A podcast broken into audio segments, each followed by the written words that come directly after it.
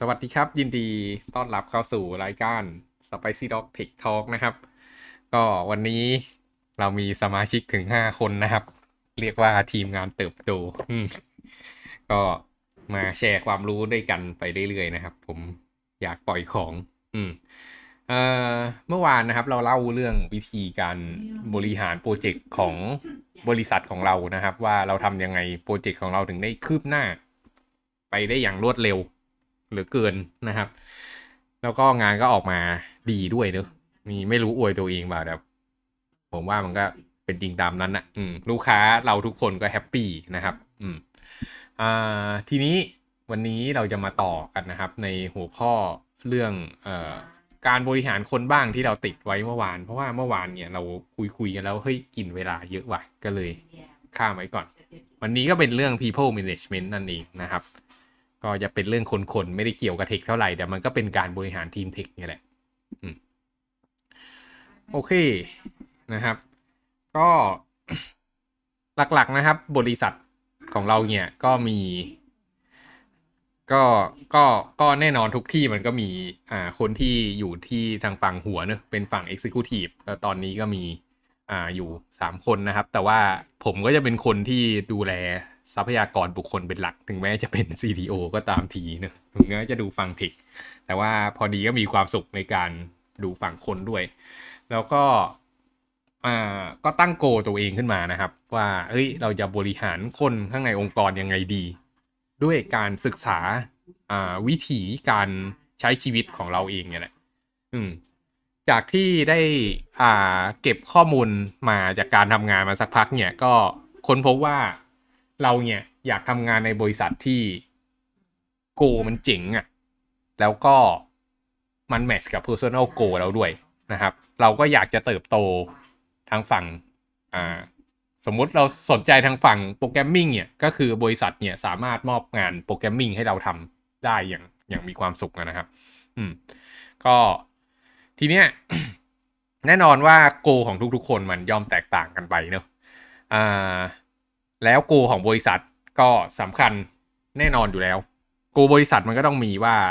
เราเป็นบริษัทที่จะทำ credit scoring เป็นบริษัทที่ทำเทคโนโลยี eKYC เราก็ต้องทำไป ทีเนี้ยคนที่เราหาเข้ามาเนี่ยก็ต้องเป็นคนที่มีความสนใจทางด้าน mission ของบริษัท สนใจ vision ของบริษัทประมาณหนึ่งนะครับ แล้วนอกจากนั้นเนี่ยมันก็จะต้องมีความแบบว่าทักษะที่เขามีแล้วก็ สิ่งที่เขาต้องการพัฒนาต่อไปเนี่ย มันเป็นสิ่งที่มันตรงกับสิ่งที่บริษัทต้องการด้วย มันก็เลยจะมีส่วนของการอินเตอร์เซ็กตรงกลางตรงเนี้ยก็คืออ่าสิ่งที่บริษัทต้องการกับสิ่งที่คนต้องการเนี่ย เป็นสิ่งเดียวกันนะครับ ก็อันเนี้ยแหละ ก็คืออ่าเรียกว่าอะไรอะก็คือก็คือเอมที่เราตั้งไว้ แล้วก็เราก็พยายามจะเมนเทนเนี่ย ให้อ่ามันแมชอยู่ตรงเนี้ยตลอด อืม เพราะว่าอีกอย่างหนึ่งที่ต้องบอกก็คือโกของบริษัทกับโกของแต่ละคนเนี่ย มันก็มีการเปลี่ยนแปลงไปเรื่อยๆเหมือนกันนะครับ ทีเนี้ยมันก็เลยต้องมีความแบบว่า เออคุยกันอยู่เรื่อยๆ เพื่อ adjust นะครับ ว่าเฮ้ยตอนเนี้ยบริษัทเรามีโกประมาณนี้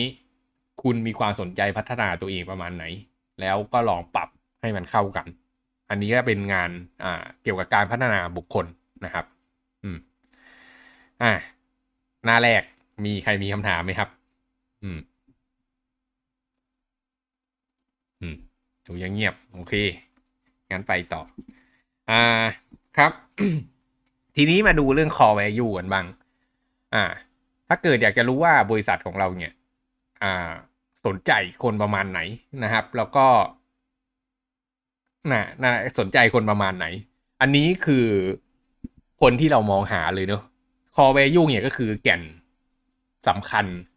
อ่าของของชีวิตคนน่ะ นั้นๆน่ะ อืม สิ่งแรกเลยนะครับ ที่เราให้ความสำคัญก็คือความ คือ trust ก็คือความเชื่อได้เนอะคือต้องเป็นคนที่แบบแอดไซน์งานไปปุ๊บ แล้วทำงานแบบเรียกว่าอะไรอะทำงานสำเร็จอะเป็นคนที่น่าเชื่อถือนะครับ เรื่อง trust แล้วก็อันนี้มันสำคัญมากเพราะว่าถ้าเกิด เวลาที่ทำงานกันน่ะแล้วไม่สามารถเชื่อถือกันได้อย่างเช่น สมมุติให้งานใน B ไปทำแล้วใน B ทำงานเสร็จบ้างไม่เสร็จบ้าง อันเนี้ยคนอะก็จะมีปัญหาแล้วว่าเฮ้ยถ้าเกิดฉันจะแอดไซน์งานให้งาน B เนี่ยมันก็จะมีความแบบว่า ไม่ไม่ค่อยไว้ใจว่ะ อืม เวลาทำงานก็ลำบาก แต่ถ้าเกิดเราอยู่ในทีมที่ทุกคนเนี่ย มันมีทักษะที่เชี่ยวชาญของตัวเอง แล้วก็เก่งมาก ๆ สามารถตอบคำถามตรงนั้นได้จริง ๆ เนี่ย สามารถแก้ปัญหาตรงนั้นได้อะ พอแอสไซน์ให้คนนี้ไปปุ๊บแล้วมั่นใจได้เลยว่างานสำเร็จแน่นอน นี่คือสิ่งที่เราต้องการในองค์กรนะครับ อืม ต่อมานะครับก็คือ initiative ก็คือความคิดริเริ่มสร้างสรรค์ แน่นอนเราเป็นสตาร์ทอัพนะครับ เราไม่ได้เป็น corporate ที่แบบทำงานซ้ำๆซ้ำๆเราเป็นบริษัทที่เราไม่จ้าง เราไม่จ้างหุ่นยนต์มาทำงาน เราไม่จ้างคนที่เป็นหุ่นยนต์อะคืองานอะไรที่มันทำซ้ำๆซ้ำๆเนี่ย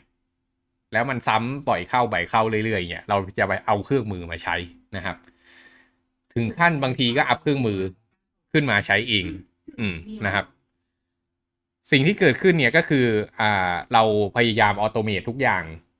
อืม อะไรที่คอมพิวเตอร์มันมาทดแทนคนได้ เราเอาไปทดแทนเลย แล้วก็ให้คนคนนั้นน่ะ มาใช้เครื่องมือแทน อืม อย่างเช่นวันนี้ก็มีน้องแอดมินเราเข้ามาด้วยนะครับ ก็เป็นคนที่คอยออกอินวอยไปเก็บเงินลูกค้าเนี่ยแทนที่น้องจะต้องแบบมาอ่าคอยนับแล้วก็เขียนอินวอยเองเนี่ย เราก็มีหน้าเอาไว้เจนอินวอยให้ ซึ่งผมก็ไม่รู้เหมือนกันว่ามันใช้ได้ดีไหมนะอืมหวังว่าจะใช้ได้ดี อืมอ่านะครับ เรื่องต่อมาก็คือเรื่อง honesty นะครับ ก็คือเรื่องความซื่อสัตย์นั่นเอง อ่า นี่ก็เป็นเรื่องที่สำคัญมาก บริษัทเราไม่ทำงานกับคนโกงนะครับ เมื่อไหร่ที่เจอคนโกง อันนี้คือเชือดออกทันทีภายในวันนั้นเลย อย่าให้รู้ว่ามีใครโกง อ่า เพราะมันจะทำลาย trust ทุกอย่างที่เราเคยมีกับทีม แล้วถ้าเกิดมันมีคนโกงเกิดขึ้นแม้แต่หนึ่งคนเนี่ย มันจะทำให้เอ่อคนในในในทีมทั้งหมดเนี่ยเริ่มตั้งคำถามกับไอ้คนคนนั้นน่ะ แล้วมันก็จะขาดความเชื่อใจกันนะครับ ราะฉะนั้นนี่ก็เป็นเรื่องที่สำคัญมาก นอกจากนั้นก็มีเรื่องเซลฟ์แมネจเมนต์แล้วก็คอมมิชเมนต์นะครับ การจัดการบริหารตัวเองอืมนี่ก็อาจจะเป็นทักษะที่เด็กใหม่ เด็กที่จบใหม่มาเนี่ย อ่า หลาย ๆ คนจะมีปัญหานะครับ โดนอ่าชักจูงไปนู่นไปนี่เล่นเกมดึกดื่นอะไรพวกเนี้ย แล้วตอนเช้าก็ตื่นมาทำงานไม่ไหว อันนี้ก็คือขาดทักษะการบริหารตัวเองนะครับ อืม ซึ่งก็ก็ก็ต้องรู้นะครับว่าเออวันนี้มันเป็นวันทำงานในวันต่อมาเนี่ยอ่าวันนี้เราก็ควรจะเล่นได้แต่มันก็เล่นให้มันพอประมาณ ให้มันยังมีแรงในการทำงานวันต่อไปนะครับ อืมถึงแม้ว่าโอเคเราก็ค่อนข้างจะปล่อยอิสระพอสมควรเราให้อิสระในการตัดสินใจเต็มที่นะครับ แต่ว่าก็ไม่ใช่ว่าจะใช้ชีวิตเสรีเนอะอืม แล้วก็ commitment นี่ก็เป็นเรื่องสำคัญก็คืออ่า commitment หมายความว่าบอกอะไรคำไหนคำนั้น อาจจะคลาดเคลื่อนไปบ้างไม่เป็นไร ต้องมีคำอธิบายว่าทำไมมันถึงคลาดเคลื่อนไปนะครับ อืม แล้วก็ cooperative นะอันนี้น่าจะเป็นจุดแข็งมากของบริษัทเราที่เห็นตอนนี้นะครับ สิ่งที่เกิดขึ้นตอนนี้ในบริษัทเท่าที่ผมสัมผัสได้นะครับ ก็คือทุกคนมีใจที่จะช่วยเหลือซึ่งกันและกันมาก back end ก็เชี่ยว back end front end ก็เชี่ยว back end designer ก็เชี่ยว designer ใครก็ตามเนี่ยเขาทุกทุกทุกคนเนี่ยจะรู้ว่าแต่ละคนนะถือโลอะไรมีความสามารถตรงไหนที่เขาเชี่ยวชาญ แล้วถ้าเกิดอยากจะให้ต้องการความช่วยเหลือจากใครก็คือเข้าไปคุยกับคนนั้นได้ตรงๆเลย อืม แล้วคนคนนั้นเนี่ย ก็เต็มใจที่จะให้ความช่วยเหลือด้วยนะทั้งทั้งที่พอให้ความช่วยเหลือไปเนี่ย เราก็ไม่ได้มีได้ไม่ได้มีผลตอบแทนอะไร ให้เป็นพิเศษนะครับ แต่การทำให้มันมีความช่วยเหลือลงไปเนี่ย มันทำให้งาน ขององค์กรโดยภาพรวมเนี่ยประสบความสำเร็จ อืม แล้วเมื่อทุกคนมันมองเห็นแบบประโยชน์อย่างนี้ด้วยกันหมดเนี่ย ทุกคนก็เลยแบบช่วยเหลือกันตลอด สังเกตว่าหลาย ๆ ครั้งเนี่ยเวลามีงานมางานหนึ่งปุ๊บเนี่ยแอดไซน์ลงไปปุ๊บ มันก็จะส่วนใหญ่ก็จะมีคนมารับงานไปทำโดยอัตโนมัตินะครับ อืม แล้วก็สิ่งต่อมานะครับก็คือเรื่อง self improvement หรือ self development ก็ได้แล้วแต่นะครับ ก็คือการพัฒนาตัวเองนั่นเอง เราเป็นองค์กรแห่งการเรียนรู้นะครับ เราอ่าทุกคนที่มาอยู่ในองค์กรนี้จะต้องมีการพัฒนาตัวเองต่อไปเรื่อยๆ คอมพิวเตอร์มันพัฒนาเร็วคนก็ต้องพัฒนาให้เร็วกว่าคอมนะครับ แล้วก็อ่าเท่าที่เห็นก็คือทุกๆ คนที่อยู่ในองค์กรก็มีการพัฒนากันอยู่ตลอด แล้วพอทุกคนที่อยู่ในองค์กรพัฒนากันเนี่ย มันก็มีความที่แบบ อ่า ทุกคนมันก็เคลื่อนที่ไปข้างหน้าด้วยกันหมด อืมเราก็เราก็ไม่ได้ทิ้งใครไว้ข้างหลังนอกจาก ก็ไม่นอกจากนะ เพราะว่าพอทุกคนมันไปด้วยกันเนี่ย ทุกคนมันก็ไปด้วยกัน เออ มันก็มันก็จะไม่มีใครทิ้งไว้ข้างหลัง เออว่ะ อืม มันไม่มีใครทิ้งถูกทิ้งไว้ข้างหลังจริงนะครับ อืม อันนี้ก็คือ core value ข้างในองค์กร ซึ่งก็บอกไม่ได้เหมือนกันว่าขาดอะไรไปหรือเปล่าเนอะ แต่ว่าเท่าที่ผมนึกออกเนี่ย ก็จะมีประมาณนี้ อืม รู้สึก เออน้องๆรู้สึกมันยังไงบ้าง พี่โกหกอะไรหรือเปล่า อืม อืม ก็นะครับ อืม ทีนี้ มีคำถามอะไรไหมกับหน้านี้ ก่อนที่จะไปกันต่อ อืม ครับ ก็ทุกคนก็ยังเงียบนะครับ โอเค เงียบก็เงียบ อ่า ต่อมานะครับ เป็นเรื่องอ่าการบริหารทีม การสื่อสารกันภายในทีมนะครับ รูปเนี่ยมันอาจจะดูแบบว่า เฮ้ยทำไมมันถึงดูวุ่นวายขนาดนี้พอดี ก็เพิ่งหารูปได้ก่อนอ่ามาเริ่มรายการเมื่อเมื่อกี้เองนะครับอ่าสิ่งที่เกิดขึ้นเนี่ยก็คือองค์กรปกติเนี่ยไอ agile transformation ช่างช่างมันเนอะบังบังเอิญมันมาเป็นอย่างที่สภาพนี้โดยอัตโนมัติ คือโดยปกติแล้วว่าองค์กรมันจะมีหัวอยู่นะครับ อืม แล้วก็คนเนี่ยมันก็จะสื่อสารออกจากออกจากหัว แล้วก็ chain ออกไปเรื่อยๆนะครับ แล้วก็คน operation เนี่ยก็จะอยู่ที่ปลายของแต่ละเส้นตรงนี้ อืม อันนี้เขาเรียกว่า hierarchical organization ก็คือเป็นองค์กรที่มีการบริหารแบบเป็นลำดับชั้นขึ้นไปนะครับ อืม อะ ก็ สังเกตดูว่าองค์กรใหญ่ๆ หลาย ๆ ที่ก็จะเป็นอย่างนี้กันเป็นเรื่องธรรมดานะครับ แต่ว่า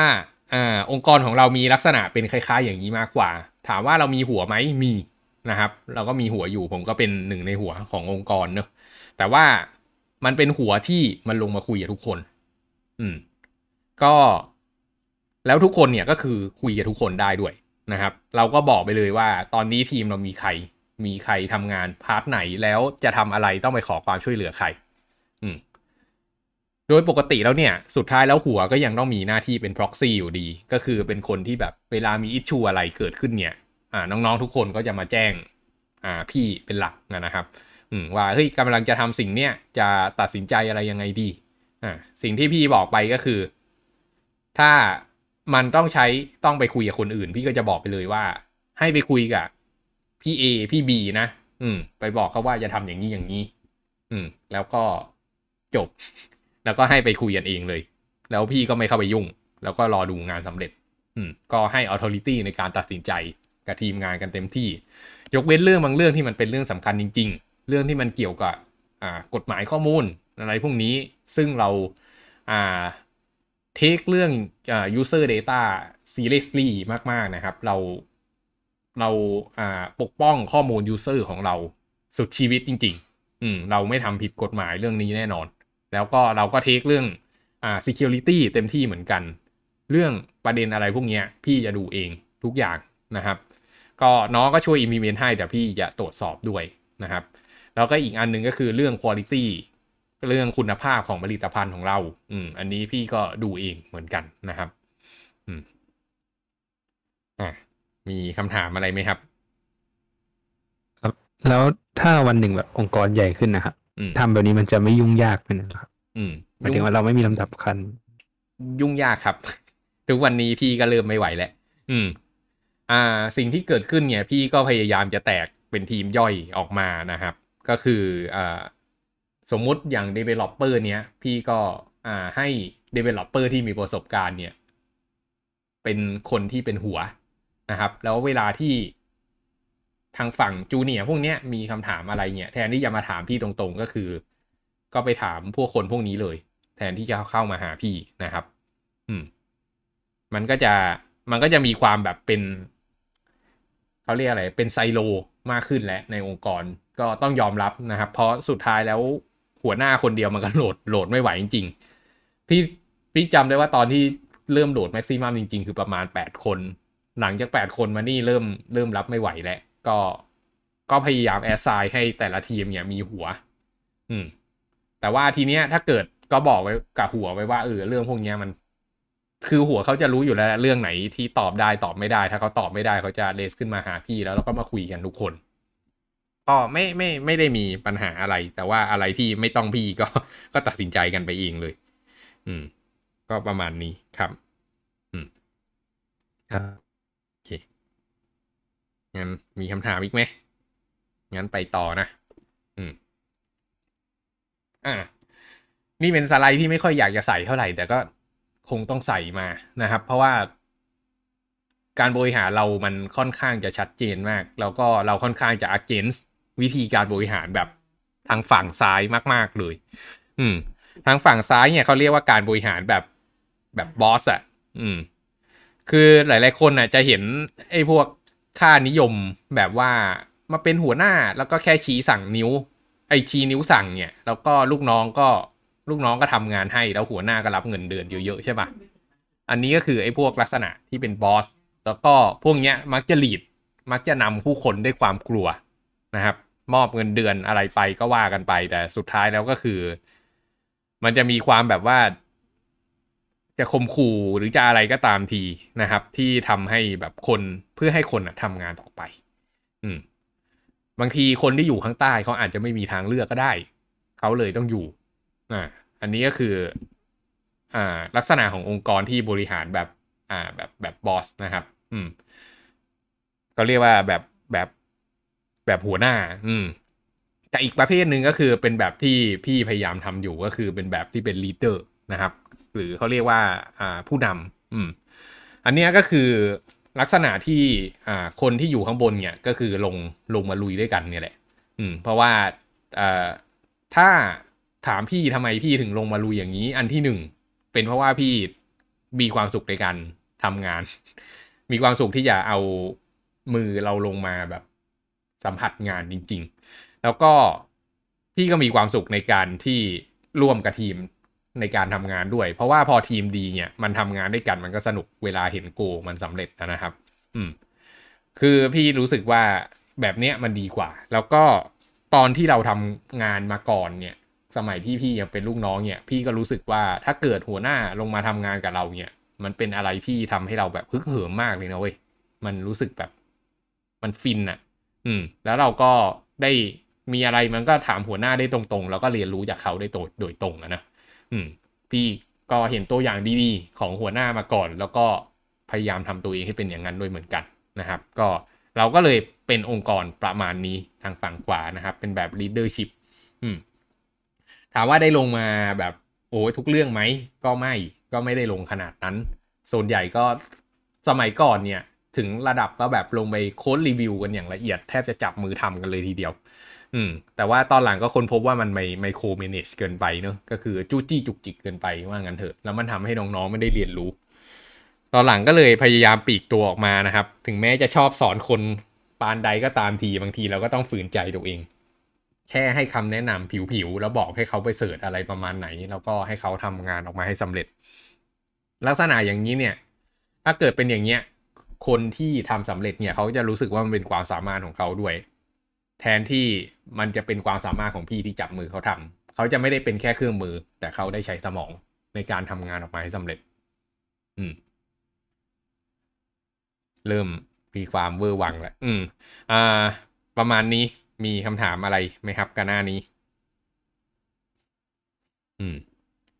ก็ถ้าไม่มีถ้าเกิดใครอยากจะขึ้น ไม่ใช่ใครอยากจะขึ้นเป็นหัวหน้า ถ้าเกิดใครจำเป็นที่จะต้องขึ้นเป็นหัวหน้าเนี่ยอยากให้ไปศึกษาเรื่องนี้ให้ลึกซึ้งนะครับ ผมอยากจะบอกว่ามันมีความสำคัญมากๆเลยกำลังใจของทีมเป็นสิ่งที่สำคัญมาก แล้วก็คนที่เป็นหัวหน้าเนี่ยสามารถเลือกได้ว่าอยากจะให้ทีมเป็นแบบไหน อืมแล้วมันจะมีคุณสมบัติที่แตกต่างกันอย่างสิ้นเชิงเลย ระหว่าง boss กับ leader นะครับ อืม นี้กล้าเคลมตัวเองเลยว่าผมเป็น leader นะครับ มั่นใจมากในเรื่องนี้ อ่า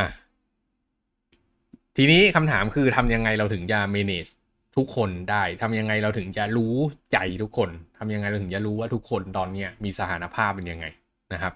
เราก็เลยมีกิจกรรมหนึ่งขึ้นมานะครับ ที่ปฏิบัติอยู่ทุกเดือนนะครับ ก็คือ one on one นั่นเอง ตัวตัวคุยกันตัวตัวนะครับ ก็ไม่แน่ใจว่าเอ่อที่อื่นๆเนี่ยมีวันออนวันกันขนาดไหนเนอะแต่ตั้งแต่ที่เคยอยู่มาเนี่ยไม่เคยมีวันออนวันนะครับ แล้วก็คิดอยู่ตลอดเนอะว่าเฮ้ยบางทีเราทำงานไปเนี่ย เรามีเรื่องที่เราอยากจะระบายว่ะ แล้วมันมันพูดไม่ได้ มันมันไม่รู้จะไปพูดกับใคร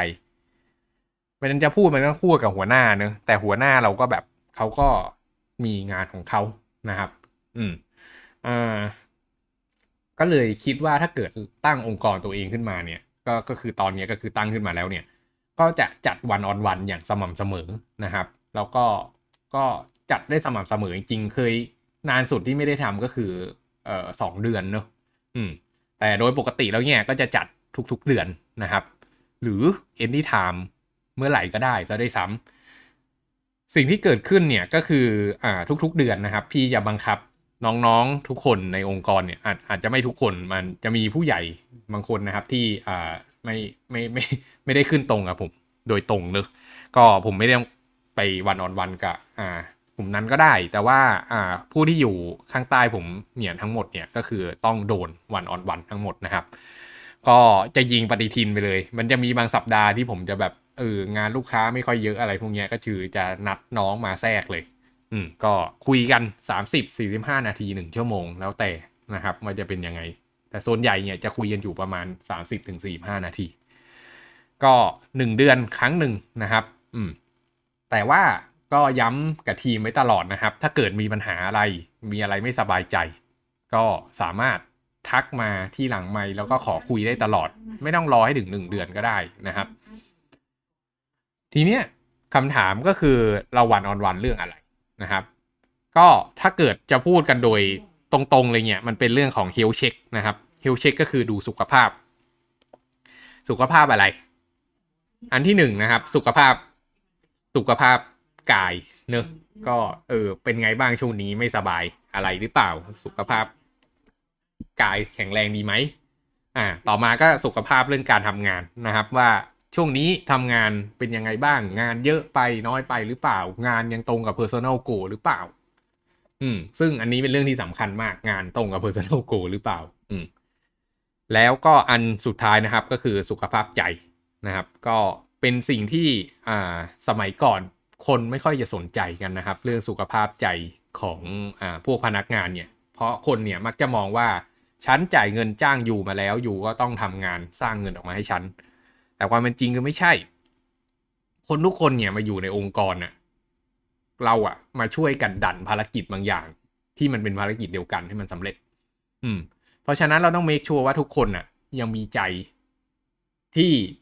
มันยังตรง อยู่กับ mission ของบริษัท ยังเข้าใจว่าเฮ้ยที่เนี่ยเป็นที่ที่ฉันอยากจะอยู่ แล้วก็นอกจากนั้นเนี่ยมันยังมีเรื่องอ่าในชีวิตเขาอีกนะครับ อย่างเช่น เรื่องในครอบครัวเรื่องเพื่อนเรื่องแฟนอะไรก็ว่าไปเนี่ย บางคนก็อาจจะมีปัญหาชีวิต ซึ่งมันเป็นปกติของชีวิตมนุษย์ คือเราทำงานเราไม่ได้เป็นหุ่นยนต์เนอะเราเป็นคนคนเนี่ยตัดสินใจด้วยอารมณ์เป็นหลัก ผมพูดเลย หลาย ๆ คนอาจจะบอกว่า เอ้ย ฉันมีเหตุผล แต่เชื่อเถอะ สุดท้ายแล้วเวลาตัดสินใจอะ่ะ เราก็ยังตัดสินใจด้วยอารมณ์อยู่ดี มันเป็นสัญชาตญาณของมนุษย์นะครับอ่าทีเนี้ยมันก็เลยมีความที่ต้องคอยเช็คว่าตอนนี้แต่ละคนน่ะมีปัญหาเรื่องสุขภาพจิตใจหรือเปล่า ที่บ้านมีปัญหาหรือเปล่า แล้วเราพอจะไปช่วยให้คำแนะนำอะไรเขาได้หรือเปล่า ถ้าช่วยได้ผมก็ยินดีช่วยนะครับ ก็ให้คำแนะนำอะไรกันไป ก็มีขอบเขตในการช่วยเหลือเนอะก็ไม่ใช่ว่ามาขออะไรก็ให้หมดเออก็ส่วนใหญ่จะให้เป็นคำแนะนำอาจจะเป็นมุมมองอีกมุมหนึ่งที่อาจจะอ่าลืมดูไปหรือเปล่า หรืออาจจะลองถามถามดูบางทีก็ส่วนใหญ่ก็จะสามารถแก้ปัญหากันได้เองอยู่แล้วแหละคนเราเนี่ยไม่ไม่ไม่ต้องไปแนะนำหรอก อืมแค่ไปช่วย confirm เท่านั้นแหละว่าเฮ้ยเออจริง ๆ ก็เห็นด้วยนะกับทางเนี้ยก็ลองทำดูนะครับ อืมเรื่องต่อมาเนี่ยจาก health check ก็คือเรื่อง self improvement นะครับ อืมอะโอเค สุขภาพต่างๆ สมมุติแข็งแรงดี ไม่ได้มีปัญหาอะไรนะครับ ก็มาดูว่า อะแล้วจากจุดเนี้ยยูจะไปไหนต่อนะครับ อยากจะลองอะไรใหม่ ๆ หรือเปล่า อืมถ้าเกิดอยากจะลองอะไรใหม่ ๆ เนี่ยไอสิ่งที่อยากจะลองนั่น เรา มันเป็นสิ่งที่ต้องการในบริษัทหรือเปล่า ถ้ามันเป็นสิ่งที่บริษัทกำลังมองหาอยู่แล้ว ผมก็จะบอกว่าเฮ้ยงั้นเตรียมตัวสิ่งนี้ได้เลยนะ แล้วก็เดี๋ยวจะเอางานไปให้ทำที่มันเป็นสิ่งเนี้ยอันเนี้ยก็คือ personal goal กับ company goal match กันแหละถูกปะอืม เนี่ยก็ก็ถามตรงไปตรงมาเนี่ยแหละเอออยากจะทำอะไรต่อนะครับอ่าโอเค ก็หลาย ๆ คนอ่าอย่างเช่นอ่าทางฝั่ง back end เนี้ยอาจจะ เขียนโปรแกรมมานานแล้ว อยากจะสนใจทำเรื่อง DevOps บ้าง ก็สามารถแจ้งมาได้ เราก็จะส่ง back end เนี่ยไป cross function กับคนที่เป็น DevOps นะครับ ก็จะทำให้อ่าคนที่เป็น DevOps เนี่ยก็ได้ถ่ายทอดความรู้ ส่วนคนที่เป็น back end เนี่ยก็ได้เรียนรู้เรื่อง DevOps เวลาที่วันไหน DevOps มันลางานไปเนี่ย ก็ยังมีอ่าคนที่เป็น back end เนี่ยสามารถ back up เอาไว้ได้ อันนี้ก็คือลักษณะของ cross functional team อีกต่างหากนะครับ อืม ก็คืองานหนึ่งงานเนี่ยจะมีคนดูมากกว่าหนึ่งคนนะครับ เป็นการ knowledge sharing กันแบบอยู่เรื่อยๆอยู่แล้ว อันนี้เกิดขึ้นอยู่ตลอดในองค์กรนะครับ เรื่องสุดท้ายนะครับก็คือเรื่อง feedback ซึ่งจริงๆมันตรงกับ self improvement เนี่ยแหละ ก็คือพี่เนี่ยบางทีบางจุดนะครับ พี่ก็จะมีคำแนะนำไปว่าเฮ้ยโอเค ลักษณะที่น้องเป็นอยู่ตอนเนี้ยมัน มันเป็นยังไงอะนะอืม มันจะมีอะไรที่พี่คิดว่าน้องน่าจะ improve ได้อีก หรือว่ามีอะไรที่ควรจะปรับปรุง มีอะไรที่ไม่ดีนะครับ ก็พี่ก็แนะนำไปตรงๆนะครับ แล้วนอกจากนั้นเนี่ยพี่ก็เปิดให้น้องเนี่ยฟีดแบ็กด้วย อืม ก็คือถ้าเกิดน้องรู้สึกว่าตรงไหนที่พี่ทำไม่เหมาะสม ก็สามารถมาบอกกันได้นะครับ อืม ถึงแม้น้องจะไม่ค่อยมีอะไรมาให้ feedback พี่ตามทีอะ ซึ่งพี่ก็อยากได้อยู่ตลอดนะนะ ก็พี่ก็รอถามอยู่ตลอดนะครับ ก็จะมีอะไรบ้าง อืม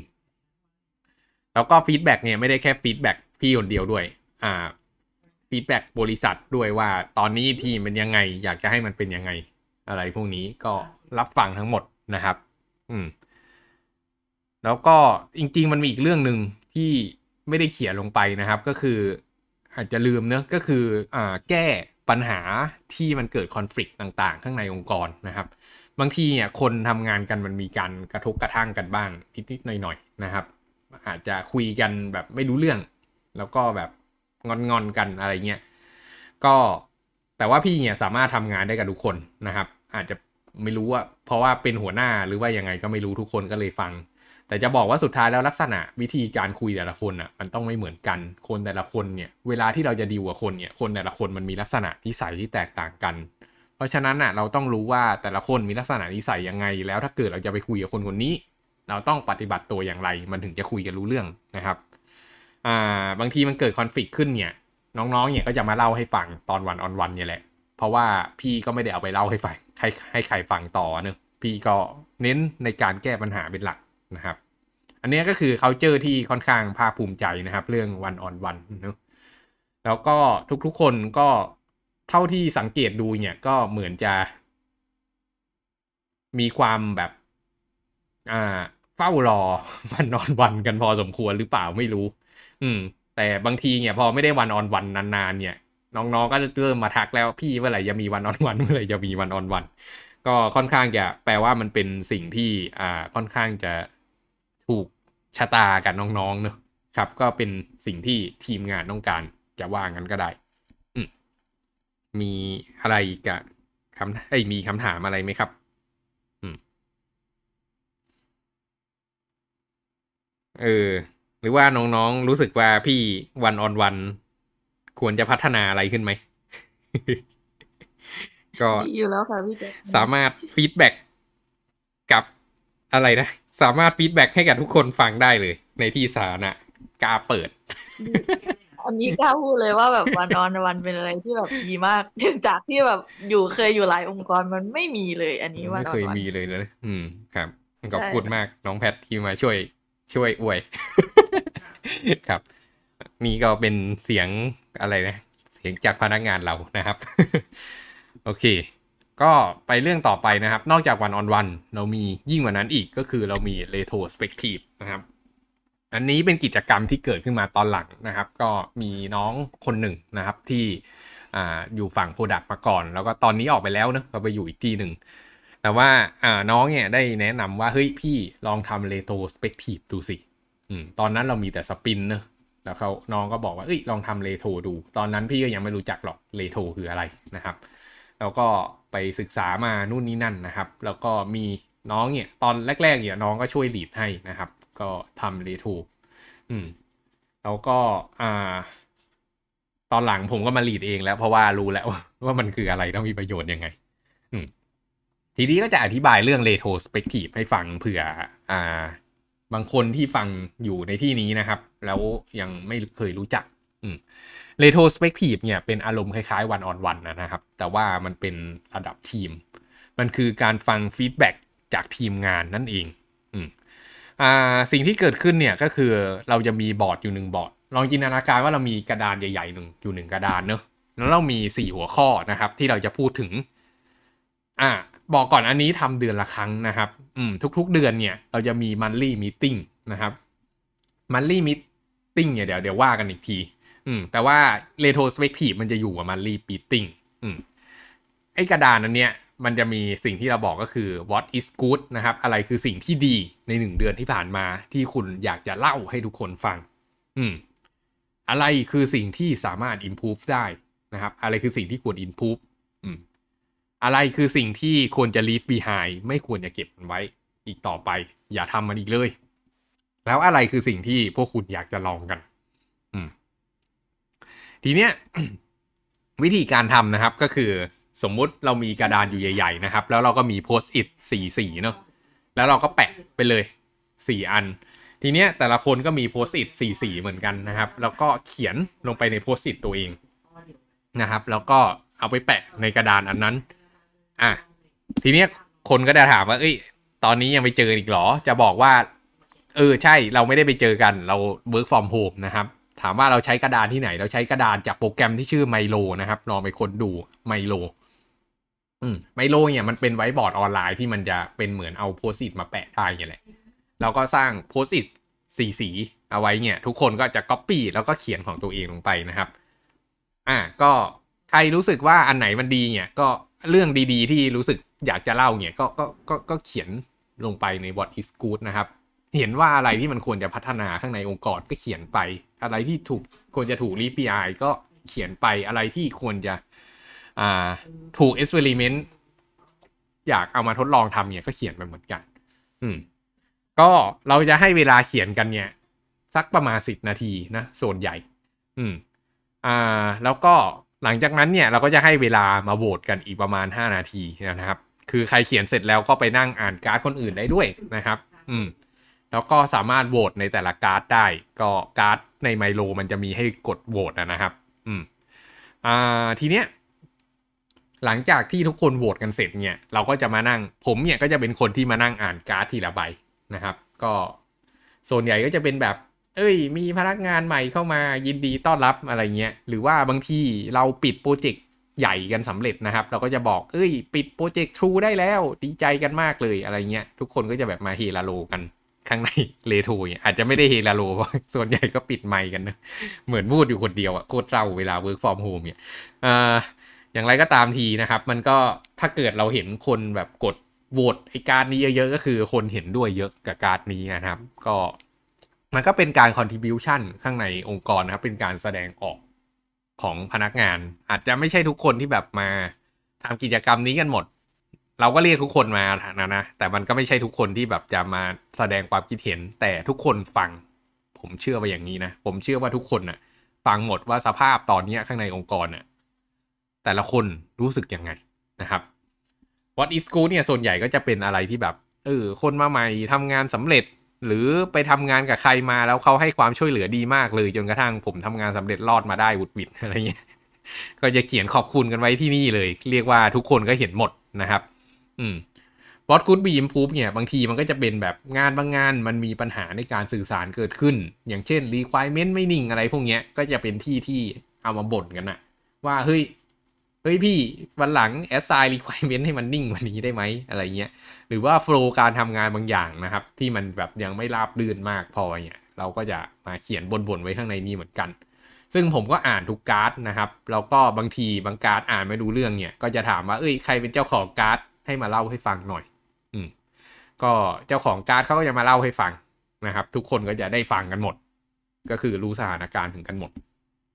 อืมแล้วก็อ่า what to leave behind นะครับ อันนี้ก็เอาไว้บ่นเหมือนกันแต่เป็นบ่นแบบขั้นรุนแรงมากกว่าเนอะก็คือ อย่าให้มันมีสิ่งนี้อีกเลย อย่างเช่นบางทีมีเคสที่แบบ เฮ้ย แม่งเราแบบ ลูกค้าแม่งขอ requirement มาแบบไม่หยุดยั้งเลยเงี้ยอืม เราก็จะมาบ่นว่า เฮ้ย มันไม่สามารถปล่อยให้ลูกค้าแบบ ปล่อย requirement มาแบบก็ยึกกระยักก็ยึกกระยักอย่างนี้ได้นะ คนที่ไปคุยกับลูกค้าเนี่ยมีความจำเป็นที่จะต้อง buffer requirement ต่างๆ เอาไว้ก่อน อืม แล้วก็ค่อยส่งมาให้ทีมงานอะไรอย่างนี้ก็แต่ส่วนทำไมตัวอย่างนี้คุ้นๆจังเลย อืม มันเป็นปัญหาที่มีทุกองค์กร อืม มันไม่ไม่คุ้นก็แปลกแล้วครับ อ่า ไปที่ไหนก็เจอ อืม เป็นเรื่องปกติของซอฟต์แวร์ development ครับ ก็ อ่า เนี่ยแหละก็ ก็มาบ่นไว้ได้ก็ไม่เป็นไรนะครับ เราก็ทุกคนก็จะได้เห็นว่าเออตอนนี้ไอ้โปรเจกต์อื่นเนี่ยมันมีปัญหาอะไรเกิดขึ้น เราก็เหมือนแบบประกาศด่ากันให้ทุกคนฟังกันตรงนั้นเลย แล้วก็อันสุดท้ายนะครับก็คืออะไรที่คุณอยากจะทดลอง อย่างเช่นอ่าอยากจะลองมีอะไรอะ PlayStation 4 PlayStation 5 ดิตอนนี้ใช่ไหมพี่พี่อยากจะมี PS5 ข้างในบริษัทเนี่ย ก็อันนี้ก็ถูก request มาหลายเดือนแล้วแล้วก็ถูกพี่ตีตกไป เพราะว่าสุดท้ายเราไม่มีออฟฟิศเนอะอ่าแต่ว่าบางอย่างก็ก็ก็สำเร็จขึ้นมานะ อย่างเช่นอะไรบ้างอะอย่างเช่นอ่าทางฝั่งดีไซเนอร์เขาก็อยากจะมี design sprint อะไรกันพวกเนี้ยเขาก็เขียนบอกกันนะ ว่าอยากจะทำ design sprintอะก็ไปทำกันเชิญไม่ได้ว่าอะไร อืม หรือบางทีพี่อาจจะแบบ อยากจะทดลองโปรแกรมอะไรใหม่ ๆ ทดลองการโปรการทำงานอะไรใหม่ ๆ เนี่ย ก็จะเขียนบอกเอาไว้ในนี้เหมือนกัน อืม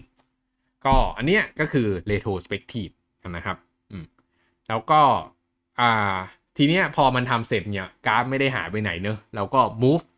อ่าเราก็เก็บไอ้อันนี้เอาไว้แหละ เป็นสิ่งที่เราคุยกันแหละสองสัปดาห์ก่อนนะครับ แล้วก็อ่า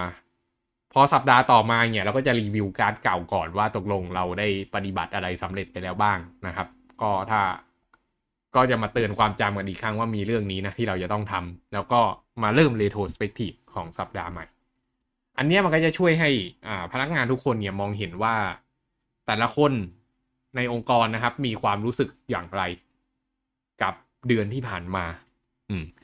กระดานอันเนี้ยไม่ได้จำเป็นที่จะต้องเข้าไปเฉพาะเวลานั้น ผมได้ให้ลิงก์กับทุกคนเอาไว้ แล้วก็ทุกคนเนี่ยสามารถเข้าไปเขียนการ์ดเมื่อไหร่ก็ได้นะครับ แล้วก็แนะนำด้วยว่าให้ไปเขียนไว้ก่อน เวลาเกิดเรื่องอะไรขึ้นเนี่ยก็เขียนเอาไว้เลย อืม แล้วก็เวลาที่มันถึงเวลา retrospective จริงเนี่ย เราจะได้ไม่ลืมนะครับ แต่สัปดาห์ที่ผ่านมาผมก็ไปเขียนไว้เนอะแล้วพอมาเรโทก็ลืมไอ้นี่แม่งการ์ดตัวเองเอาไปบอกเป็นการ์ดน้อง เออ นั่นเรื่องตลกครับ อืม ก็ที่จะบอกก็คือเราเน้น อ่า ความโปร่งใสนะครับ อืม ทีนี้ อ่า อีกเรื่องหนึ่ง นะครับ ที่เมื่อกี้ได้กล่าวเอาไว้แต่ว่าน่าจะลืมไม่ได้เขียนไว้ข้างในนี้แน่ ๆ เลยนะครับ ก็คือเรื่องอ่า monthly meeting ทุกๆ สัปดาห์ไอ้ทุก ๆ เดือนเนี่ยเราจะมี monthly meeting หนึ่งครั้งนะครับ ซึ่งปกติก่อนโควิดเนี่ยก็จะเป็นวันที่เราออกไปกินเลี้ยงกันเนอะให้ได้เจอหน้าเจอตากันหน่อย เพราะว่าเรา work from home กัน อืม ก็วันนั้นก็เป็นวันที่ไม่ทำงาน ตื่นเช้ามาก็ออกไปกินข้าวกันเลย แล้วก็หลังจากที่กินข้าวเสร็จเราก็จะกลับมาที่ออฟฟิศนะครับ ก็มาเลทงเลโทมาคุยอะไรกันก็ว่าไป แล้วก็อีกกิจกรรมที่ทำเนี่ยก็คือ monthly meeting ซึ่งตอนนี้ก็ยังอยู่ก็ยังอยู่ใน Discord เนอะ monthly meeting เนี่ยคือเราสิ่งที่ทำเนี่ยมันเป็นเหมือนเขาเรียกว่ามินิทาวพอนะครับ อืมเวลาที่คนทำงานในองค์กรเนี่ย คือมันไม่ควรจะแบบแค่ทำงานตัวเองอะ่ะ มันควรจะรู้ว่าไอ้งานที่เราทำเนี่ย มันส่งผลอะไร มันส่งประโยชน์อะไรกับบริษัทวะ เออ มันมีลูกค้าพอใจไหมโปรแกรมของเรา bug มันเกิดขึ้นบ้างหรือเปล่า performance ของโปรแกรมเราเป็นยังไง ลูกค้าว่ายังไงบ้าง อันนี้ก็คือผมเนี่ยก็จะรวบรวมข้อมูลคร่าวๆนะครับ แต่ละเดือนมาเล่าให้น้องๆฟัง เหมือนมา report ให้น้องๆฟังอะ่ะ ปกติมีแต่แบบ ลูกน้องมาreport หัวหน้าใช่ไหมน้องๆมา report หัวหน้า แต่เนี่ยคือหัวหน้าเนี่ย report กลับไปให้น้องๆนะครับ ก็แล้วก็เล่าว่าเฮ้ยตอนนี้บริษัทเราสถานการณ์เป็นยังไงบ้างนะครับ อืม แทบจะลงไปถึงขั้นการเงินเลยนะแต่ไม่ได้ลงถึงระดับตัวเลขแต่บอกว่าเออสภาพตอนนี้เออเราก็ยังมีเงินอยู่นะยังไม่ต้องกลัว เออ แล้วก็เราปิดโปรเจกต์ได้บ้างไหมเราปิดโปรเจกต์มา แล้วก็โปรเจกต์นี้เล็กใหญ่ขนาดไหน ลูกค้า มีความพอใจในโปรเจกต์เราหรือไม่ อะไรประมาณนี้ แล้วก็จะมีคนนะครับก็ถามบ้างระหว่างทางนะครับ ว่าเอ้ย อันนี้เป็นยังไงบ้างโปรเจกต์นี้เป็นยังไงเราก็จะเล่าให้ฟังนะครับ ก็เปิดทุกอย่าง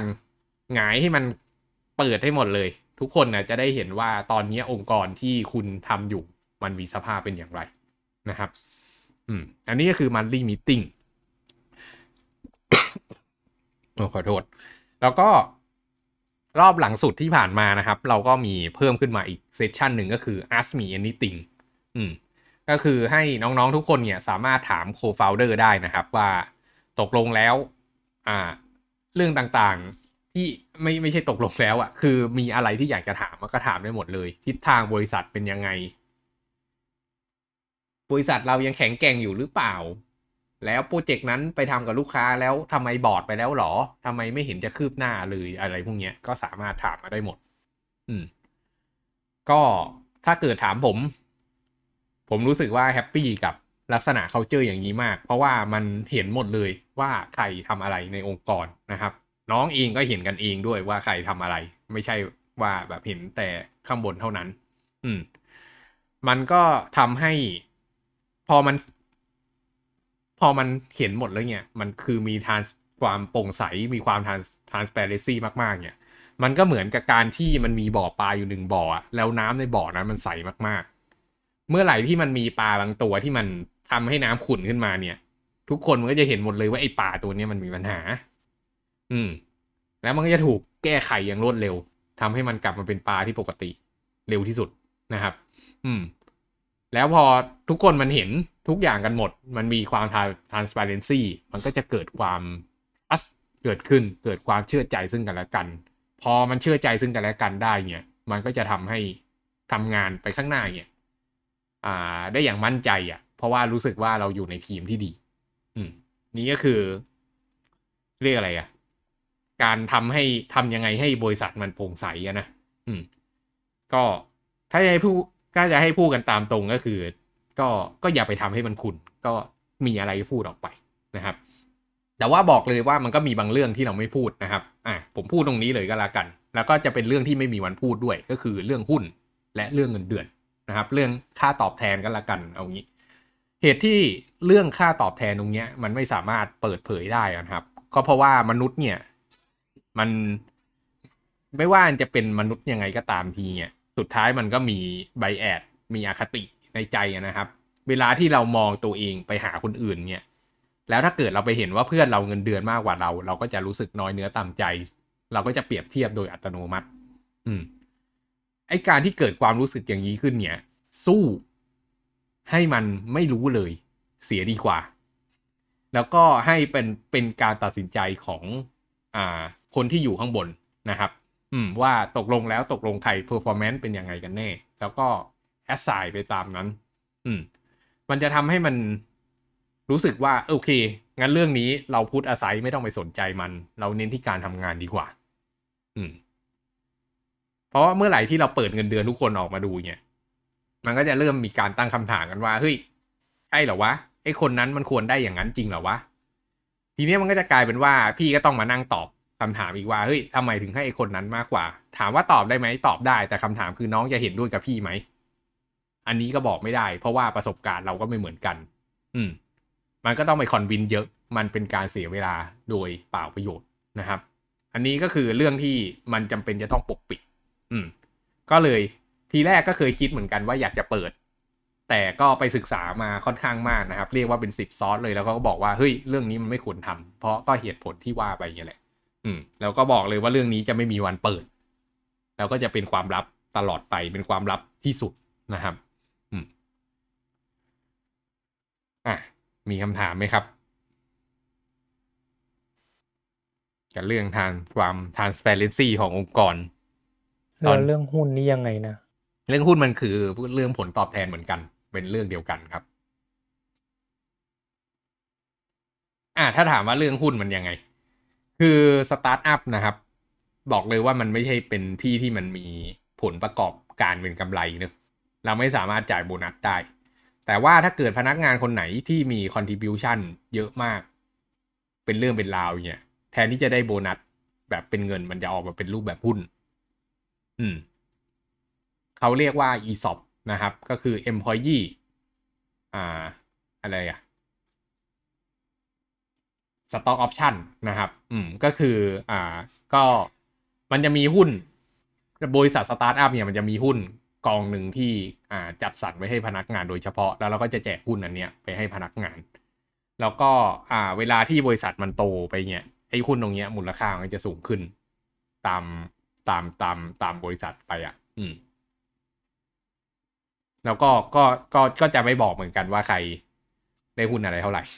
เพราะมันถือเป็นอ่าค่าตอบแทนนะครับ อืม อืม เคลียร์ไหม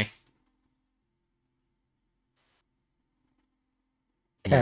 อืม ครับ ก็จะบอกมันคือโบนัสก็ใช่แหละ เพราะฉะนั้นก็อยากจะบอกว่าตั้งใจทำแล้วก็จะมี ESOP ให้ครับ อ่า โอเค เรื่องต่อมานะครับที่อยากจะพูดถึงหลายๆคนเนี่ย ก็ผมว่ามันเป็นเรื่องที่ไม่ หลายคนน่าจะคุ้นเคยไปแล้วมั้ง ก็คือเรื่อง work from home นะตั้งแต่ปีก่อน ถ้าเกิดเล่าเรื่อง work from home ตั้งแต่ปีก่อนเนี่ยอาจจะเป็นอะไรที่แบบโอ้โห อาจจะได้เป็นเซเลบเลยทีเดียว แต่ว่ามาเล่าตอนนี้ก็น่าจะไม่ไม่มีประโยชน์อะไรแล้ว อ่า ก็ตอนนี้อยากจะบอกว่าบริษัทเรา work from home ก็รู้กันอยู่แล้วเนอะการ work from home เนี่ยมีความชาเลนจ์อยู่อย่างหนึ่งคือ work from home เนี่ยความเป็นจริงมันทำได้มาตั้งนานแล้ว แต่สังเกตดูว่ามันไม่เกิดสักทีามว่าทำไมไม่เกิด เหตุที่มันไม่เกิดเนี่ย มันเกิดจากผู้บริหาร ไม่กล้ามากพอโดยปกติแล้วเนี่ย ผู้บริหารมักจะมีใจประมาณว่า ฉันจ้างพนักงานมา ฉันจ่ายเงินให้พนักงาน พนักงานก็ต้องทำงาน ให้มันกำไรมากกว่าเงินที่จ่ายลงไป อันนี้คือ mindset ปกติ แล้วมันก็ควรจะเกิดอย่างนั้นด้วย ก็ไม่เถียง แต่เรื่องของเรื่องก็คือ คุณมั่นใจได้ไง ว่าพนักงานมาทำงานที่องค์กรที่ที่บริษัทมาให้คุณเห็นน่ะ มันนั่งอยู่หน้าคอมแล้วมันทำงานจริง คุณนั่นใจได้ไงว่าหน้าจอมันไม่ได้เปิด Facebook หรือนั่งดู YouTube อยู่ คุณนั่นใจได้ไงมันไม่ได้นั่ง ไม่ได้นั่งใจลอยอยู่ อืม เนี่ย ก็มั่นใจไม่ได้ถูกปะอืม แล้วประเด็นคือถ้า ปล่อยไปอยู่ที่บ้าน แล้วมัน จะต่างอะไรจากการที่มานั่งทำงานที่ออฟฟิศอืมเกิดมันเป็นงานที่มันทำคนเดียวอยู่แล้ว มันไม่มีความจำเป็นที่ต้องมานั่งที่ออฟฟิศถ้ามันเป็นคนที่มีความรับผิดชอบ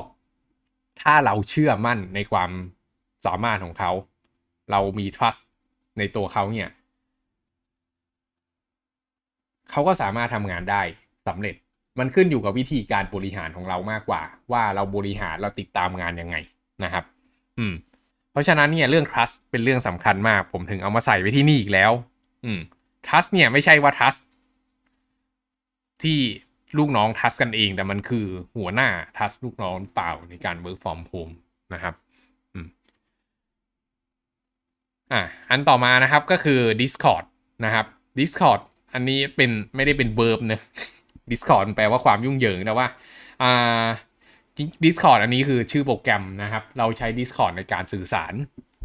หลาย ๆ องค์กรจะใช้ Slack นะครับ Slack ก็เป็นที่เอาไว้แชทข้างในองค์กร ถามว่ามันดีไหมก็ดีแล้วก็ใช้ Slack ใช้ Slack มาก่อน แต่ตอนหลังเนี่ยน้อง ๆ ก็แนะนำว่า เฮ้ยพี่มาใช้ Discord แทนดี เพราะจริง ๆ มันก็ไม่ได้ต่างกับ Slack เท่าไหร่ แถมดีกว่าจะได้ซ้ำก็ช่วงหนึ่งก็มีช่วงที่ผมก็ย้ายไปลองเล่น Discord ดู แล้วก็เอ้ย มันก็ใช้แทนได้นี่หว่า มีหนำซ้ำยิ่งดีกว่านั้นอีกเพราะว่า Discord มีห้องแชทที่เป็นเสียงอะนะ เวลานั่นก็กดเข้าไปแล้วก็คุยกันได้เลย แล้วก็เห็นว่าใครอยู่ในห้องบ้าง มีใครคุยกันอยู่บ้างตอนนี้อยากจะไปจอยก็ไปจอย อืม ซึ่งซึ่งมันมันเจ๋งมากเลยว่ะสำหรับการ work from home เนี่ย โดยเฉพาะกับบริษัทเทคเนี่ย สมัยก่อนเราทำงานที่ออฟฟิศนะ เราอยากจะคุยกันเนี่ย เรามีห้องประชุมห้องเดียวเนี่ย เราเราไม่สามารถประชุมพร้อมๆกันได้ อืม แต่การที่เรามี Discord ขึ้นมามันทำให้เราสามารถสร้าง virtual meeting room ขึ้นมาพร้อมๆกันได้นะครับ อืม ต่อมาก็เป็นเรื่อง daily scrum นะครับ อันนี้ก็เอาไว้ติดตามงานเนอะก็ทุกๆวันตอน11 โมงนะครับ เราจะเรียกทุกคนมาสักลัมก็มาคุยกันว่าเมื่อวานทำอะไร วันนี้ทำอะไรติดปัญหาอะไรบ้าง เรื่องนี้คุยไปแล้วนะครับ แล้วก็เรื่องสุดท้ายคือ monthly meeting ที่ได้เล่าไปแล้วนะครับ ก็จะช่วยให้ทุกคนเนี่ย อย่างน้อยก็ยังมีเวลาที่ได้มาอยู่ร่วมกันมาคุยมาฟังมิชชั่นกันนะครับ ว่ามันมันไปถึงไหนอะไรยังไงแล้วองค์กรของเรานะครับ ก็จัดเดือนละครั้งเออกูแก้มเยอะเลยว่ะมีคำถามอะไรกับ work from home ไหมครับ อืม ถ้าไม่มี ผมขอเปิดสไลด์พิเศษที่ไม่เคยให้ใครดูมาก่อน ยกเว้นพนักงานเรานะครับ ตัดสินใจแล้วว่าเรื่องนี้เป็นอะไรที่มันแบบ work ว่ะ ก็เลยคิดว่าเปิดเปิดแม่งไปเลย Open Source ไม่ Open Source แค่เปิดโชว์เฉยๆเผื่อใครจะเอาไปใช้นะครับ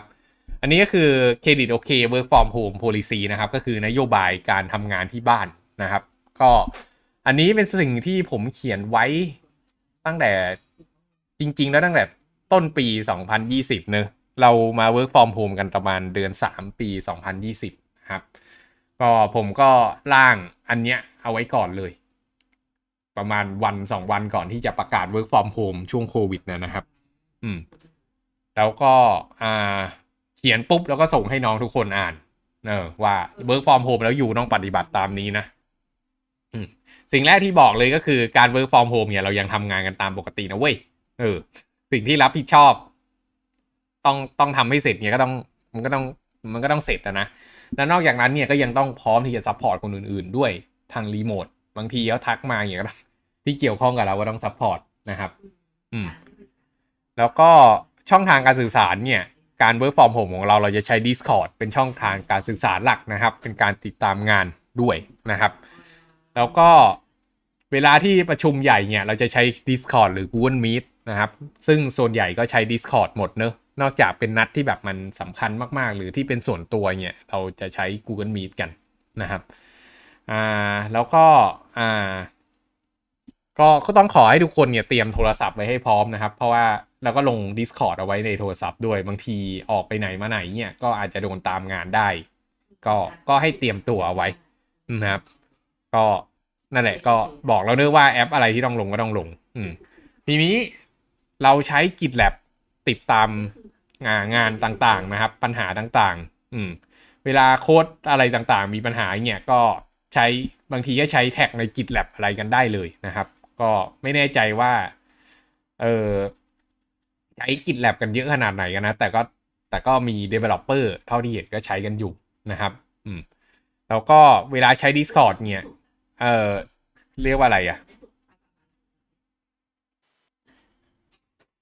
อ่าเดี๋ยวนะ ถ้าเกิดมันเป็นงานที่รีบมากๆเนี่ยก็คือให้โทรให้โทรหากันนะครับ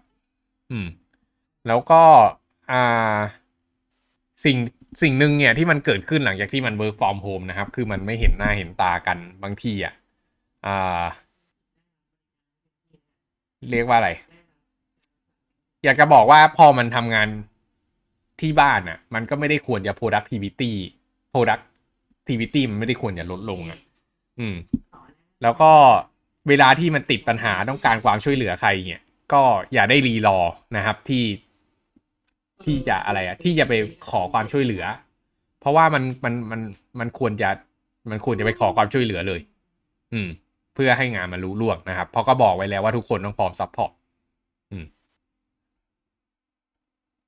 แล้วก็กิจวัตรประจำวันของเรานะครับ เนื่องจากไม่ไม่ไม่ได้ต้องเดินทางแล้วเนี่ยก็เลยอยากจะให้ทุกคนเนี่ยเริ่มเตรียมพร้อมทำงานกันตั้งแต่เก้าโมงเช้า ซึ่งตอนหลังเนี่ยดูจากสภาพแล้วก็ late late กันมากขึ้นเรื่อยๆนะครับ ก็บางคนก็ตื่นเช้าก็เริ่มมาเขียน scrum กันตั้งแต่เก้าโมงก็มีบางคนก็แบบสิบเอ็ดโมงถึงจะมา ก็ให้วางผงวางแผนอะไรกันอะไรก็ว่าไปนะครับ แล้วก็เราจะมีเช็คอินสกรัมกันนะครับ ตอนเช้าก็ อ่าสกรรมกันเนี่ยก็ประมาณครึ่งชั่วโมงอืมก็ให้ใส่งานเอาไว้สำหรับทำหนึ่งวันพอดีนะครับ แล้วก็อ่าเราจะมีห้องเนี่ยเอาไว้ให้เขียนสกรัมนะครับ ก็เขียนลงไปว่าวันนี้จะทำอะไร แล้วก็ไอ้เมื่อวานทำอะไรแล้ววันนี้ทำอะไร แล้วสุดท้ายจะมี scrum master ไปรีวิวอ่านทีละคนนะครับ ตามลำดับอ่าแล้วก็เรา check in scrum กันตอน 11 โมงนะครับ แล้วก็จริงๆ เรามีกิจกรรม check out scrum ด้วยก็คือตอน หลัง6โมงเย็นไปแล้วเนี่ย ก็คือตอนเลิกงานอะอยากจะให้เขียน scrum กันอีกทีนึงนะครับ ว่าตกลงแล้ววันนี้ทำอะไรกันสำเร็จ แต่เท่าที่เห็นเนี่ยก็เขียนบ้างไม่เขียนบ้างนะครับ ก็จริง ๆ ก็ไม่เป็นไรนะครับพอพอมันเขียนไปเนี่ยมันก็เกิดประโยชน์กับไอ้คนที่มันเขียนเองนะทำให้ตอนเช้าเนี่ยไม่ต้องมานั่งนั่งเหนื่อย เขียนว่าตกลงเมื่อวานทำอะไรนะครับ แล้วก็อ่าถ้าเป็นไปได้เนี่ยก็อยากจะให้ไปอัพอัปเดต ในสปินบอร์ดด้วยว่าทำอะไรเสร็จไปแล้วนะครับแล้วก็ทุกๆต้นสัปดาห์เนี่ยเราก็จะสปินกันแทนสกกรรมตอนเช้าก็คือวันจันทร์ตามที่ได้เล่าไปนะครับอืมแล้วก็การติดตามงานก็ใช้กิจแลบอิชูนะครับ ก็คือการบันบอร์ดของเรานั่นเองใช้ในกิจแลบอืม แล้วก็การเขียนสกกรรมเนี่ยมันจะเป็นแบบไหนก็ได้ ขอให้อ่านเข้าใจแค่นั้นก็พอ แล้วก็ ในวันที่เราสปินเนี่ยมันจะประชุมนานกว่าปกตินะครับ ก็ ก็ก็ก็ก็ต้องเตรียมใจเอาไว้หน่อย แล้วก็เรื่องไหนที่มันแบบจะทำไม่ทันอะไรพวกเนี้ยก็ มันจะ deadline ไม่ทันก็ให้รีบแจ้งนะครับ อืม แล้วก็เรื่องความพร้อมในการทำงานนะครับ อืม ก็อ่าเวลาออกไปกินข้าวเนี่ยก็อยากจะให้เขียน status ไว้ใน Discord หน่อยว่าเอ้ยออกไปกินข้าวนะ ทุกคนเนี่ยจะได้รู้ว่า ทักไปตอนนี้มันก็จะไม่ตอบ เออก็อันนี้ก็ทุกคนส่วนใหญ่ก็เขียนกันเอาไว้นะครับ อืม แล้วจะลาอะไรเนี่ยก็ให้ให้เขียนเอาไว้เลย แต่สุดท้ายจริง ๆ ให้เขียนไว้ในห้องเจนเนอเรลแต่ว่าสุดท้ายทุกคนก็ไม่เขียนกันก็มาลากันส่วนตัวก็ไม่เป็นไร อืม เดี๋ยวอาจจะตั้งห้องอีกห้องหนึ่งเอาไว้ เอาไว้ลาโดยเฉพาะ ครับ อืม แล้วก็ทีเนี้ยอันนี้เป็นเรื่องที่อยากจะให้ระวังในการ work from home นะครับ หลาย ๆ ที่อาจจะยังมีปัญหาเรื่อง work from home ก็อันนี้อาจจะพอช่วยทันได้นะครับ เวลาที่ work from home เนี่ยเออเส้นแบ่งของชีวิตการงานกับชีวิตส่วนตัวเนี่ย มันจะเบาบางมากนะครับ อืม ก็บางทีเนี่ย พี่ก็อาจจะทักไปดึก ๆ อะไรประมาณเนี้ยก็คือพี่อะก็ทำงานอยู่ตลอดเวลาจะเช้ากลางวันเย็นนะนะ ทุกครั้งที่ตื่นนอนก็คิดแต่เรื่องงาน เพราะฉะนั้นเวลานึกอะไรออกมันก็เขียนเขียนลงไปเลย ก็เวลาพิมพ์ไปก็ไม่ต้องเป็นกังวลอะไรมากนะครับ ก็ค่อยมาตอบตอนเช้าเวลางานก็ได้ อืม ก็เคารพเวลาส่วนตัว แต่ถ้าเกิดมันมีปัญหาขึ้นมาจริงๆ ก็จะโทรไปหาเองแหละ อืม ก็บอกไปแล้วเนอะถ้าเกิดมีปัญหาจริง ๆ ก็จะโทรเข้าไปนะครับ อ่า เรื่องที่มันน่ากลัวอีกเรื่องหนึ่งนะครับ ก็คือเรื่องความเหงา เวลา work from home มันอยู่คนเดียว แล้วก็ช่วงแรกๆมันอาจจะยังตื่นเต้นนะครับ ที่มา work from home เพราะว่าปกติเข้าออฟฟิศแต่พอนานๆเข้าเนี่ยมันเหงานะครับ แล้วยิ่งถ้าเกิด work from home อยู่กับแฟนสองคนเนี่ยมันยิ่งน่ากลัวเพราะว่าวันๆแม่งตื่นมาก็เจอแฟนนอนก็เจอแฟนตื่นมาก็เจอแฟนอ่าบางทีมันก็ทะเลาะกันบ้างก็อ่า บางทีมันก็อยากได้เพื่อนคนอื่น ๆ นะครับ แล้วออกไปก็ไม่เจอใครเพราะปกติเราไปกินเอ้ยเราไปออฟฟิศเราก็ยังได้กินข้าวกับเพื่อนร่วมงานบ้าง ก็ก็เลยมันจะต้องมีกิจกรรมบ้างนะครับ ก็อ่ามาคุยกับเพื่อนร่วมงานบ้างใน Discord เนี้ยเห็นเขาเข้าไปคุยจับกลุ่มคุยกันก็เข้าไปคุยได้เลยนะครับอืมแล้วก็เรื่องความเฉยชา นี่ก็เป็นเรื่องที่น่ากลัวมากเหมือนกันก็ได้อ่ารับฟีดแบ็กจากหลายๆคนนะครับ เวลาทำงานคนเดียวเนี่ยมันก็จะแบบ หลุดหลุดๆหน่อยเนาะแต่ว่าก็ก็ช่วยไม่ได้นะครับ ก็ ก็ให้คำแนะนำเอาไว้ว่าเมื่อไหร่ที่มันรู้สึกว่ามันเฉยๆแล้วเนี่ยก็รู้อยู่แล้วว่างานมันก็ต้องทำนะครับ มันก็ต้องมันก็ต้องรู้ตัวว่ามันก็ต้องทำงานนะ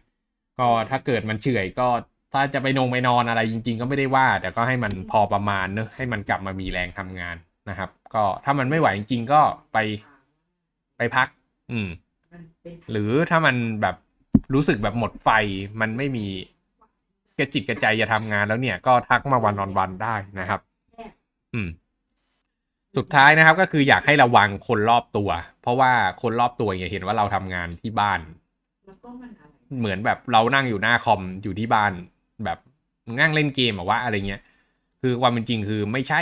อืมความเป็นจริงคือเราทำงานนะครับ บางทีเขาจะชวนเราไปนู่นไปนี่ก็ต้องบอกให้เขาคนที่บ้านเนี่ยรู้ว่า เอ้ย มันทำงานนะเว้ยแล้วมันมีการประเมินอยู่นะ งานมันก็ต้องเสร็จตามกำหนดนะเอออันนี้ก็ต้องคุยกับคนที่บ้านให้รู้เรื่องนะครับ อันนี้ก็คือเรื่องที่ผม แบบฝากให้อ่าน้องๆเนี่ยระวังกันเอาไว้นะครับ อืม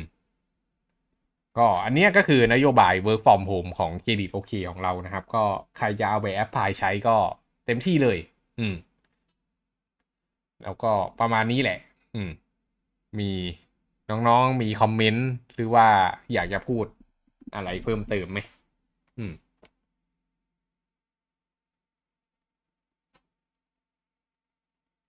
ไม่มีครับ ลืมไปเลยอะว่ามีสิ่งนี้ อืมครับอืมไม่ได้ไม่ไม่ได้มีเหมือนเคยอ่านแต่ว่าลืมไปแล้ว อืม ก็ส่วนใหญ่ก็เรียกอะไร มันก็เป็นไกด์ไลน์แหละ ก็ไม่ได้บังคับให้ทำเนอะแต่ถ้า สุดท้ายทำงานมันสำเร็จก็พอแล้วแหละ อืม โอเค ก็ประมาณนี้มีใครแบบอะไรอะไรอยากถามเกี่ยวกับเรื่องการบริหารคนมุมมองของพี่อะไรพวกนี้บ้างไหม มีอะไรที่แบบยังชี้แจงไม่ชัดเจน หนูถามอันนอกเรื่องอย่างหนึ่งได้ไหมคะ หนูอยากรู้ว่า ไอ้ตัวที่ตามอิชชูงานนะคะพี่แกปอืมไอ้ตัว กีแลบกับตัวอาสนาอันไหนมันมันมันต่างกันยังไงอะคะสองตัวนี้ อ๋อ อืม คืออาสนะนะครับ มันจะมีลักษณะเป็นคล้ายๆ to do list อะครับแพท ก็คือเราเขียนงานเอาไว้ใช่ป่ะ แล้วเราก็ติ๊กติ๊กว่างานมันสำเร็จหรือยัง ทีเนี้ยก็เลยมันมีจะมีแค่สองสถานะเนอะก็คือ ยังไม่เสร็จกับเสร็จแล้วนะครับ แต่ว่า GitLab เนี่ย มันจะอยู่ในลักษณะของกันบันบอร์ดนะครับ ถ้าเกิดย้อนกลับไปให้ดูเนอะ กันบันบอร์ดเนี่ยก็คือเป็นอย่างเงี้ย ก็คืองานที่เราต้องทำนะครับ แล้วก็งานที่กำลัง งานที่กำลัง งานที่จะต้องทำในสัปดาห์นี้นะครับ งานที่กำลังทำอยู่ แล้วก็งานที่เสร็จแล้ว อืม มันจะมีสถานะมากกว่า อืมอ๋อค่ะครับ ก็ ถามว่ามันต่างกันไหมมันก็ต่างกันแค่นี้แหละครับ อืม แล้วก็มันจะเป็นลักษณะของการย้ายการ์ดมากกว่า ในขณะที่อาสนะมันจะเป็นการแบบติ๊กติ๊ก checkbox เอาไง อืม อืม ค่ะ ครับโอเคอืมพี่แกปครับ ครับ ถ้าเกิดแบบมีคนแบบหมดไฟอย่างเงี้ยพี่แกปจัดการไงครับ อืมเป็นคำถามที่ดีมากเลยครับ ถ้ามีคนหมดไฟจะทำยังไง สิ่งแรกก็คือต้องถามก่อนว่าทำไมเขาหมดไฟ อืม งานมันน่าเบื่อแล้วหรือเปล่า มันไม่ได้เรียนรู้หรือเปล่า ส่วนใหญ่คนที่หมดไฟมีสาเหตุนะครับ แล้วก็สาเหตุส่วนใหญ่เนี่ยมันเกิดจากความไม่ challenge เอาอันอันที่หนึ่งก่อนนะ อันที่หนึ่งก่อนคือคนที่เข้ามาทำงานที่เครดิตโอเคเนี่ยมันมี core value ประมาณนี้เนอะพี่รับคนเข้ามาพี่เลือกคนจาก ตรงเนี้ย อืม เพราะฉะนั้นมันเป็นคนที่มี property บางอย่างแหละ ที่พี่ พี่รู้อยู่แล้วว่ามันเป็นคนลักษณะไหนนะครับ ส่วนใหญ่มันจะเป็นพวก challenger อะ พวกอยากเรียนรู้อยู่ตลอดเวลานะครับ แล้วคนพวกนี้จะเบื่อเวลาต้องทำงานเดิมๆเดิมๆแล้วก็ไม่ได้พัฒนาตัวเองเลย อืม ก็คนที่เบิร์นเอาเนี่ย หรือคนที่หมดไฟเนี่ย มักจะเกิดจากการที่ต้องทำงานเดิมๆรู้สึกว่าตัวเองไม่มีคุณค่านะครับ วิธีการที่ง่ายที่สุดในการ แก้ปัญหาการเบิร์นเอาท์นะครับ ก็คือการทำให้เขาไปทำงานที่มันมีคุณค่า อืม ถ้าเกิดคนรู้สึกว่าได้รับการเป็นที่ยอมรับของสังคม รู้สึกว่าตัวเองมีคุณค่าต่อสังคม ปัญหาการเบิร์นเอาท์จะไม่เกิดขึ้น อืม ไม่รู้จริงไม่จริง เพราะฉะนั้น แต่แต่แต่เท่าที่ เท่าที่พี่รู้สึกคือมันเป็นอย่างนี้ แล้วก็ อีกอันหนึ่งก็คือมันเกิดจากการบริหารที่มันไม่ดีอะบางทีแบบอยากจะทำอะไรแล้วก็ทำไม่สำเร็จสักทีเนี้ยซึ่งอันนี้มันถูกแก้ด้วยการทำวันออนวันของเราไปแล้วไงอืม แต่ถ้าเกิดถามพี่ขั้นตอนที่หนึ่งก็เลยก็คือถามว่าทำไมถึงเบิร์นเอางานมันเบื่อแล้วหรือเปล่า ถ้าเกิดงานมันเบื่อ แล้วอยากจะทำอะไรต่อ แล้วก็ลองดูซิว่าไอ้สิ่งนั้นน่ะ ให้ทำได้หรือเปล่า ถ้าให้ทำได้ก็ให้ไปทำ แล้วก็ทำให้มันสำเร็จมันก็มักจะแฮปปี้มากขึ้นนะครับ โดยธรรมชาติแล้ว อืม แต่ถ้าเกิดรู้สึกแบบว่าองค์กรนี้มันไม่สามารถเติบโตได้อีกต่อไปเนี่ยสมัยก่อนคืออยู่หน้านี้ก็ต้องให้ไป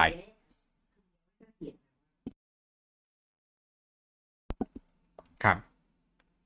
เออปรับตัวกับความ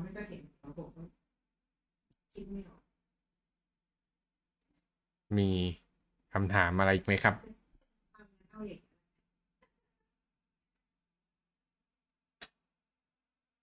อืมดูยังไม่มีแล้วเนอะถ้างั้นก็ประมาณนี้นะครับ วันนี้ก็น่าจะจบเรื่อง people management ไปอาจไปเป็นชั่วโมงเลยวันนี้ โอเค เราอยู่คนเดียว อ่าครับ ก็ขอบคุณทุกท่านมากที่รับฟังครับ ส่วนวันนี้พวกเราทั้ง 5 คนก็ขอจากกันไปแต่เพียงเท่านี้ก่อนนะครับ สวัสดีครับ